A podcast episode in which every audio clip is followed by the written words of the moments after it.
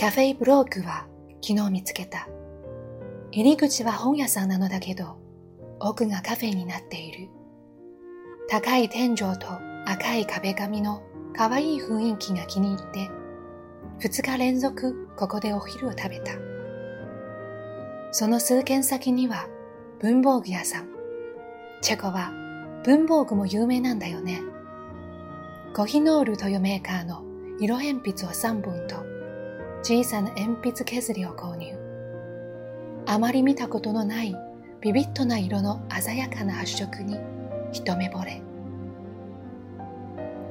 夕方、プラハ中央駅へ、明日のウィン南駅行きの切符を買うため、対面式の切符売り場の窓口が私の背丈には高すぎてかなり見上げる感じになる。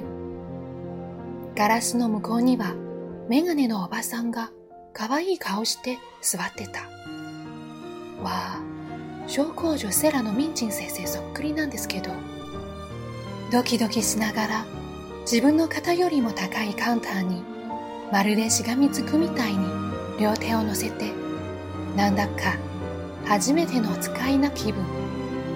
緊張するので口頭でも伝えながら、日付と行き先と枚数を書いたメモをそのままガラス越しに窓口の女性に見せる。本当に子供のお使いみたいだけど、どうせ子供に見えるんだし、構わない。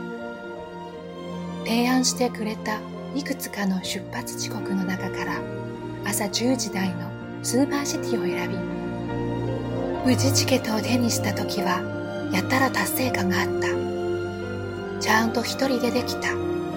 こんなことが今は大仕事。洗濯物はホテルの洗面所で洗っている。日本から液体洗剤をボトルに入れて持ってきた。手洗いでジャブジャブ、あるいはシャワーを浴びたついでに足で踏んでジャブジャブ。旅に出て一週間、ずっとシャワーだけしかない安めの部屋に泊まってきた。そろそろバスタブが恋しいな。ウィンでは少し贅沢でも良いホテルに泊まろうと思って、先ネットで探して予約した。明日はついにこの旅が始まって初の鉄道移動だ。今は夜の9時。まだ外は明るい。少し上げてある天窓が自覚のパブーの賑やかな笑い声が聞こえてくる。ギターの生演奏もかすかに楽しそうだな。